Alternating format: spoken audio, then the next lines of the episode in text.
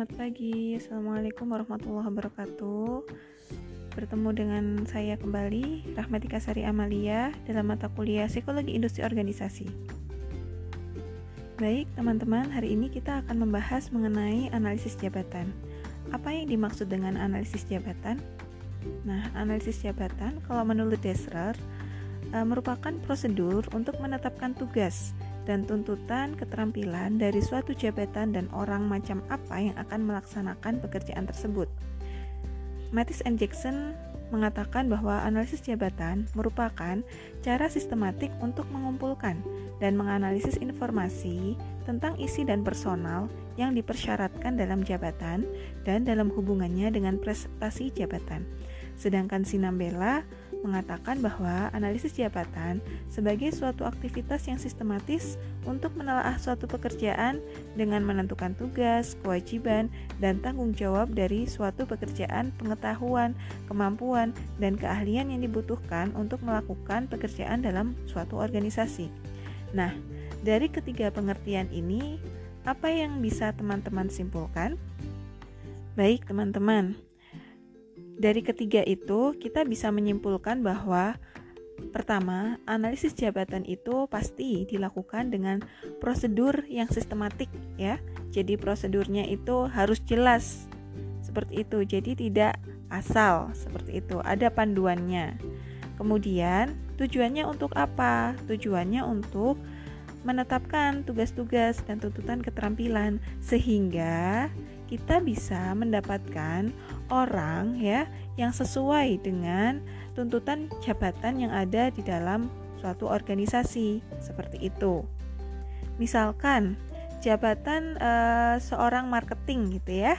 Nah, e, seorang marketing itu mereka harus e, memiliki keterampilan apa supaya mereka bisa sukses dalam pekerjaannya.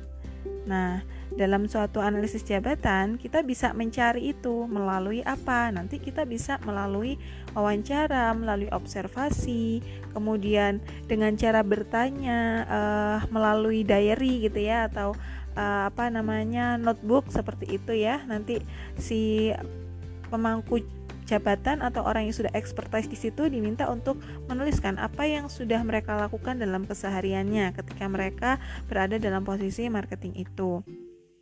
Sehingga dari situ kita bisa tahu dengan tugas-tugas yang mereka lakukan, oh berarti supaya mereka bisa sukses dalam pekerjaannya, mereka harus punya kemampuan-kemampuan tertentu, mereka harus memenuhi syarat-syarat pekerjaan tertentu, keahliannya apa yang harus dimiliki, pengetahuan yang harus dasar yang harus dimiliki itu apa saja ya, sehingga mereka bisa melakukan pekerjaan dengan tepat gitu ya.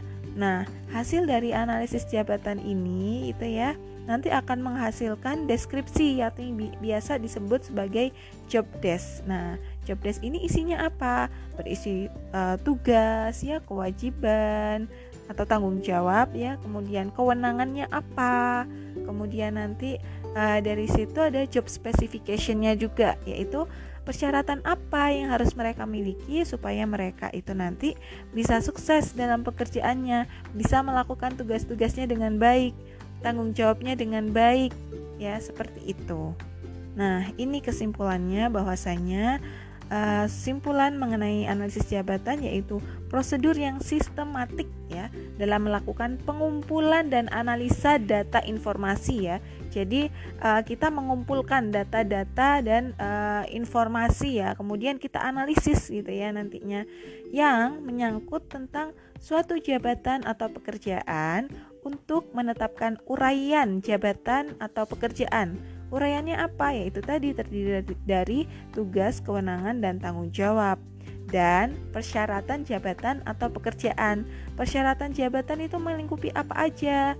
Pengetahuan, keterampilan, dan Nah, tadi seperti yang Ibu katakan bahwa dari hasil analisis jabatan kita menghasilkan job deskripsi dan job spesifikasi. Nah, di sini uh, job deskripsi diartikan sebagai suatu pernyataan tertulis ya. Jadi harus ditulis yang menguraikan fungsi, tugas, tanggung jawab, kewenangan, kondisi kerja dan aspek-aspek pekerjaan tentu, uh, tertentu lainnya. Dengan kata lain ya, deskripsi jabatan itu ialah uraian yang menggambarkan bagaimana suatu jabatan atau pekerjaan itu dilaksanakan, bagaimana wewenangnya, tanggung jawabnya, hubungannya dengan jabatan atau pekerjaan lain dan resiko dari pekerjaan itu ya. Kesemuanya ini ya yang tadi itu harus tertulis ya. Jadi tidak boleh tidak tertulis. Ya, jadi apa yang sudah kita uh, apa namanya data-data yang sudah kita kumpulkan, kita analisis Simpulannya kita tuliskan ya dalam suatu dokumen yang dinamakan job deskripsi. Selain job deskripsi, uh, selain job deskripsi menghasilkan apa? Job spesifikasi ya. Job spesifikasi itu apa? Tetap ya pernyataan tertulis namanya juga dokumen ya. Jadi di situ pernyataan tertulis yang menunjukkan siapa yang akan melakukan pekerjaan ya dan persyaratan yang diperlukan ya terutama menyangkut keterampilan, pengetahuan dan kemampuan individu. Ya, kalau e, pengetahuan itu artinya dia punya e, suatu wawasan, ya. Dia tahu apa sih pengertian misalkan, apa sih pengertian analisis jabatan, apa sih psikologi industri organisasi itu gitu ya. Apa itu konseling misalkan, apa itu pengembangan karir, dia punya pengetahuan itu ya. Kemudian keterampilan, artinya keterampilan uh, adalah ketika dia mampu melakukan sesuatu, ya sesuatu secara terampil uh, dan biasanya cenderung pada aktivitas-aktivitas yang berhubungan dengan fisik gitu ya. Jadi uh, keterampilan itu misalkan keterampilan melakukan wawancara, ya, keterampilan untuk uh, berkomunikasi gitu ya. Keterampilan untuk misalkan mengoperasikan suatu mesin. Keterampilan untuk uh, apa lagi ya misalkan ya. Uh, banyak lagi lah pokoknya keterampilan yang berhubungan dengan uh, kemampuan-kemampuan fisik ya perilaku-perilaku yang memang terlihat hasilnya dan kemampuan individu atau ability ya. Ability itu misalkan ya, kemampuan itu kemampuan dalam memahami sesuatu, kemampuan untuk menalar ya, lebih pada sesuatu yang sifatnya uh, proses mental gitu ya, proses mental seperti itu. Jadi perilakunya uh, masih belum terlihat tapi outputnya itu bisa terlihat seperti itu. Problem solving gitu ya, itu kemampuan seperti itu. Nah, Kemudian, kenapa sih Bu harus kita harus melakukan tujuan ya? Da, uh, kenapa kita harus sorry? Kenapa kita harus melakukan analisis jabatan ya? Seperti itu. Karena memang ya analisis jabatan itu akan memberikan pemahaman ya yang mendalam mengenai kompetensi-kompetensi apa ya yang harus dimiliki oleh seorang kandidat gitu ya, seorang karyawan nantinya.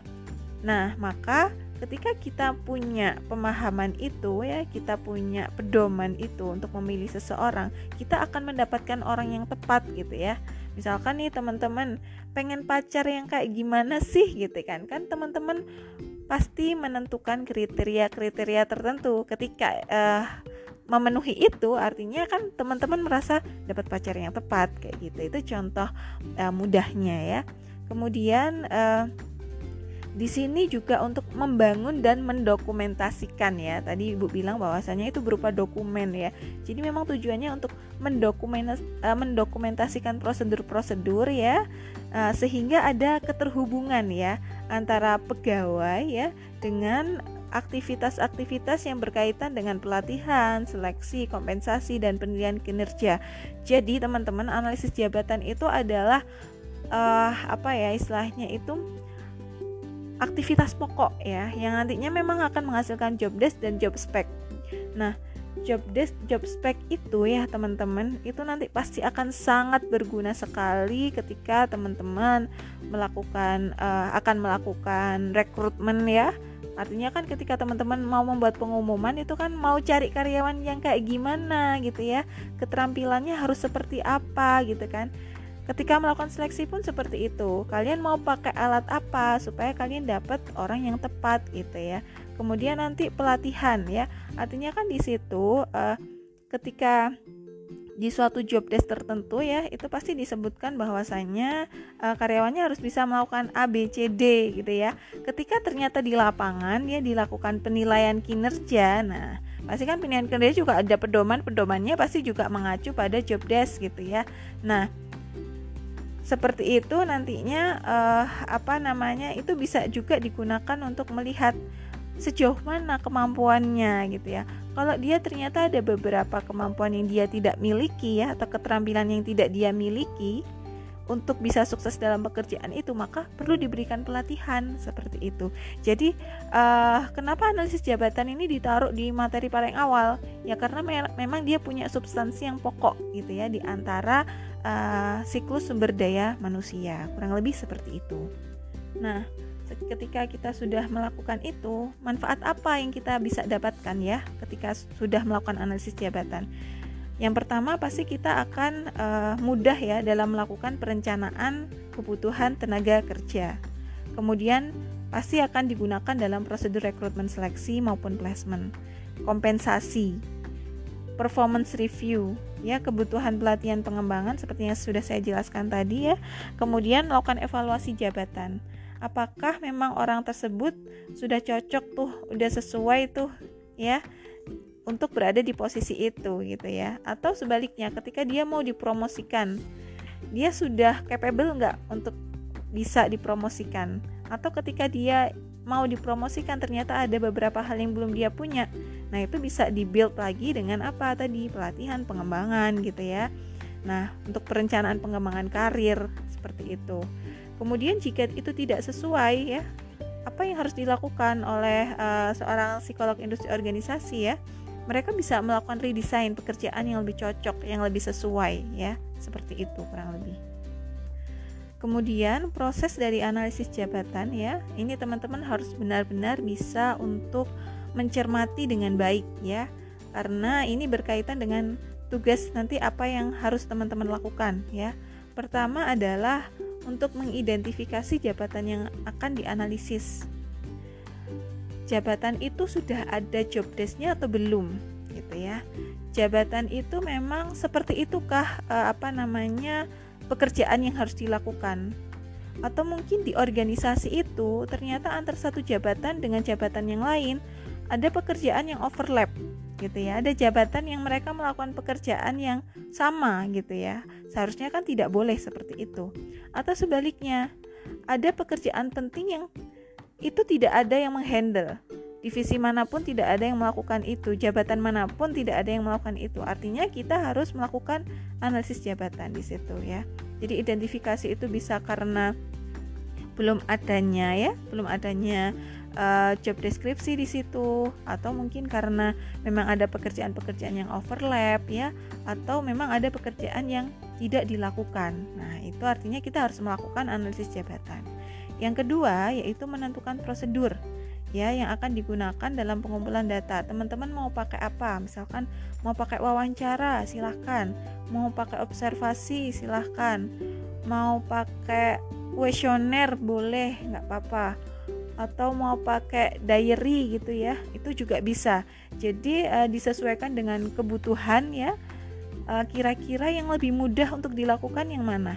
Misalkan teman-teman mau melakukan wawancara ke operator mesin ya operator mesin itu kan setiap hari dia harus uh, apa namanya standby ya untuk uh, apa namanya menjaga mesin ini supaya tetap berjalan artinya ketika teman-teman minta untuk pak saya mau wawancara dong misalkan kayak gitu itu kan uh, sulit ya untuk apa namanya dicapai karena mungkin teman-teman harus menyesuaikan waktunya dan lain sebagainya Nah, itu bisa dilakukan dengan cara apa? Misalkan dengan observasi, dengan diary, dengan kuesioner ya, dan lain sebagainya. Jadi disesuaikan saja dengan uh, apa namanya kemampuannya ya. Mereview data ya setelah teman-teman oh sorry setelah teman-teman melakukan pengumpulan data ya kemudian teman-teman analisis tuh datanya gitu ya. Bener nggak uh, orang itu memang seharusnya melakukan pekerjaan di situ? Atau ternyata bukan di situ harusnya? Kalau melihat dari uh, eh, SOP atau melihat dari alur prosedurnya gitu ya, alur proses bisnisnya. Jadi kalau teman-teman sebelum melakukan analisis jabatan ya harus paham ya alur proses bisnisnya itu seperti apa kayak gitu.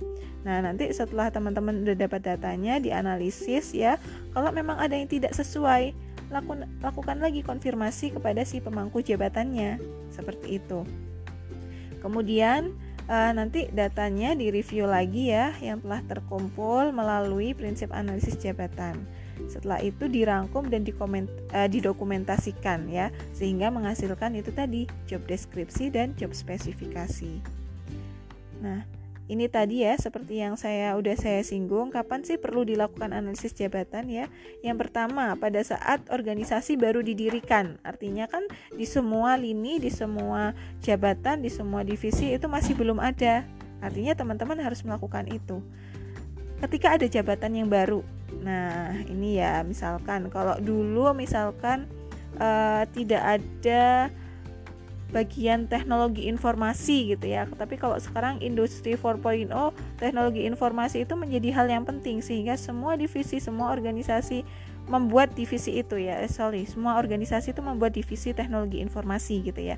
Nah, ketika itu baru berdiri ya, divisi itu atau jabatan itu baru ada, harus dilakukan analisis jabatan ini orang yang ada di dalam situ tuh tugasnya ngapain sih gitu ya apa yang harus mereka punya seperti itu Kemudian ketika ada pekerjaan-pekerjaan yang berubah ya, baik karena secara teknologi, metode, prosedur dan sistem baru. Misalkan dulu eh, orang-orang uh, ya yang ada di KAI itu misalkan ya uh, di bagian pelayanan tiket itu kan mereka uh, apa namanya hanya melakukan ya transaksi pembelian gitu ya dengan siapa dengan customernya. Tapi sekarang sudah ada teknologi-teknologi yang baru, ada sistem-sistem yang baru. Jadi sehingga mereka bisa jadi ya pekerjaannya itu bertambah, tidak hanya seputar untuk melayani pelanggan kayak gitu, tapi juga ada mungkin pekerjaan-pekerjaan lain yang memang harus mereka lakukan. Kemudian keterampilan yang harus mereka miliki gitu ya. Jadi job speknya itu bertambah kayak gitu. Kemudian uh, yang selanjutnya adalah karena ada perubahan organisasi ya. Misalkan uh, struktur organisasinya berubah. Dulu yang divisi A dan divisi B itu bisa pisah sekarang jadi satu. Nah itu kan perlu dilakukan analisis jabatan. Atau sebaliknya yang dulu uh, jadi satu kemudian dipisah-pisah. Nah itu kan perlu digali lagi ya dianalisis lagi batasan-batasan dari setiap jabatan. Perubahan strategi dan struktur itu juga pasti akan mempengaruhi. Kemudian selanjutnya komponen-komponen apa saja ya hal-hal apa saja yang perlu teman-teman gali nanti ketika uh, melakukan analisis jabatan ya. Yang pertama teman-teman harus tahu work activity-nya ya. Fungsi utama jabatannya apa, aktivitas-aktivitas yang harus dilakukan secara berkala itu apa, kemudian uh, mengapa perlu ada itu gitu ya, ada jabatan itu Kemudian proses aktivitas kerjanya bagaimana ya meliputi tindakan-tindakan sukses supaya dia bisa uh, berhasil ya dalam pekerjaan itu seperti itu. Dan frekuensinya misalkan membuat laporan. Membuat laporan itu frekuensinya apa? Daily kah? Atau uh, apa namanya weekly kah? Atau monthly kah? Gitu ya. Atau yearly gitu ya. Jadi ada ada keterangannya gitu ya apa namanya pekerjaannya itu frekuensinya dilakukan seberapa banyak gitu ya. Kemudian uh, knowledge skill ability ya, yaitu terkait dengan kompetensi ini saya rasa sudah saya jelaskan di awal tadi ya. Uh, kemudian data on range ya, data on range performance artinya uh, harus mengidentifikasinya ya, pentingnya atau rentang kemampuan pencapaian kinerja dan prasyarat kerjanya ya. Dari misalkan teman-teman bikin rate 1 sampai 5 ya dia itu uh, di antara beberapa pekerjaan yang ada ya pentingnya pekerjaan itu itu setinggi apa gitu ya. Jadi teman-teman intinya harus menentukan prioritas lah, prioritas pekerjaan yang misalkan paling sering dilakukan gitu ya atau mungkin punya dampak yang lebih besar gitu ya terhadap organisasi dan lain sebagainya dan karakteristik tempat kerjanya ya berkaitan dengan uh, budayanya, kemudian lingkungan fisiknya, norma-normanya, resiko pekerjaan yang ditimbulkan ya dan faktor-faktor lainnya. Nah, komponennya ya teman-teman harus bisa membedakan antara job, task, responsibility dan authority ya. Kalau job itu pasti uh, apa namanya sekumpulan posisi ya sekumpulan posisi ya yang memiliki tugas tanggung jawab yang berkaitan dengan fungsi tertentu. Tapi kalau task kita udah bicara tentang aktivitas yang dilakukan gitu. Kalau responsibility kita berkaitan dengan uh, kewajiban ya tanggung jawab yang harus dipenuhi. Kalau nggak dipenuhi berarti dia nggak berhasil. Cara memenuhinya bagaimana? Ya dari tas tadi gitu ya. Dia melakukan apa saja sehingga ketika dia mampu untuk melakukan itu semua dia bisa dikatakan bertanggung jawab dia bisa mencapai apa yang ditargetkan itu artinya dia punya tanggung jawab kemudian authority ya authority itu pasti bergandengan dengan tanggung jawab supaya dia bisa sukses untuk melakukan tanggung jawabnya pasti dia harus diberikan kewenangan-kewenangan ya supaya dia bisa leluasa untuk melakukan pekerjaannya tugasnya dan tanggung Ya, ini untuk metode analisis jabatan ada self report, direct observation, instrumen eh, dokumen review, interview maupun questionnaire and survey. Ini sudah saya jelaskan ya tadi. Nah, ini juga struktur job desk itu uh, ada apa aja ya nama jabatannya itu pasti harus ada unit kerja, atasan langsungnya siapa, atasan tidak langsungnya, kemudian bawahannya. Jadi strukturnya itu harus jelas gitu ya. Dia ada di posisi mana kemudian fungsi-fungsi dari jabatannya tugas-tugasnya dia itu apa aja tanggung jawab wewenang hubungan kerja ya supaya dia bisa sukses dalam melakukan pekerjaan itu dia berhubungan dengan siapa dia terkait dengan jabatannya siapa dengan pekerjaannya siapa kayak gitu nggak mungkin orang atau suatu jabatan tertentu akan berdiri sendiri itu tidak mungkin ya pasti akan berkaitan entah itu lintas entah itu internal divisi kayak gitu Kemudian alat yang diperlukan ya. Ketika orang bekerja dia pasti memerlukan alat. Kalau admin pasti dia butuh komputer. Kalau uh, apa namanya operator mesin dia pasti butuh ya alat-alat yang berkaitan dengan mesin bahkan uh, apa namanya kalau dia uh, bekerja di bagian maintenance gitu ya misalkan dia butuh obeng dia butuh uh, apa lagi ya kalau orang-orang mesin itu ya pokoknya alat-alat yang buat perbaikan itu apa aja gitu ya. Kemudian kondisi lingkungan kerjanya ya kondisinya ini artinya re, punya resiko tinggi atau tidak gitu ya. Uh, dia harusnya lingkungannya itu seperti apa misalkan kalau indoor itu suhunya itu kurang lebih berapa gitu yang buat orang nyaman.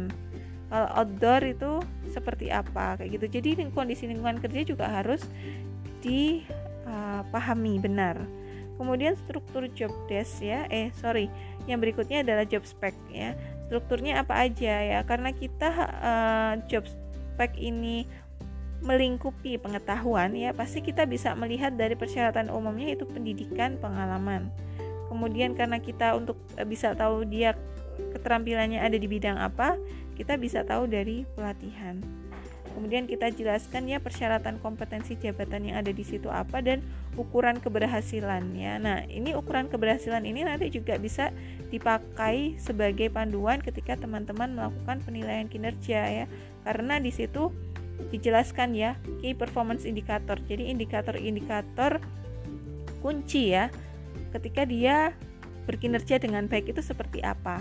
Ya, indikatornya bagaimana, cirinya seperti apa, seperti itu. Nah, baik teman-teman, untuk berikutnya teman-teman akan saya kasih tugas mingguan yaitu mencari ya contoh job desk dan teman-teman melakukan analisis gitu ya. Mana sih yang tidak sesuai gitu ya. Kemudian teman-teman nanti silahkan melakukan perbaikan atas job desk itu ya. Baik terkait uh, task responsibility dan authority-nya dan job spec-nya. Nah, job spec itu pasti harus mengacu pada job desk-nya kayak gitu. Oke, baik teman-teman, untuk pertemuan hari ini saya cukupkan dulu. Terima kasih atas perhatiannya. Wassalamualaikum warahmatullahi wabarakatuh.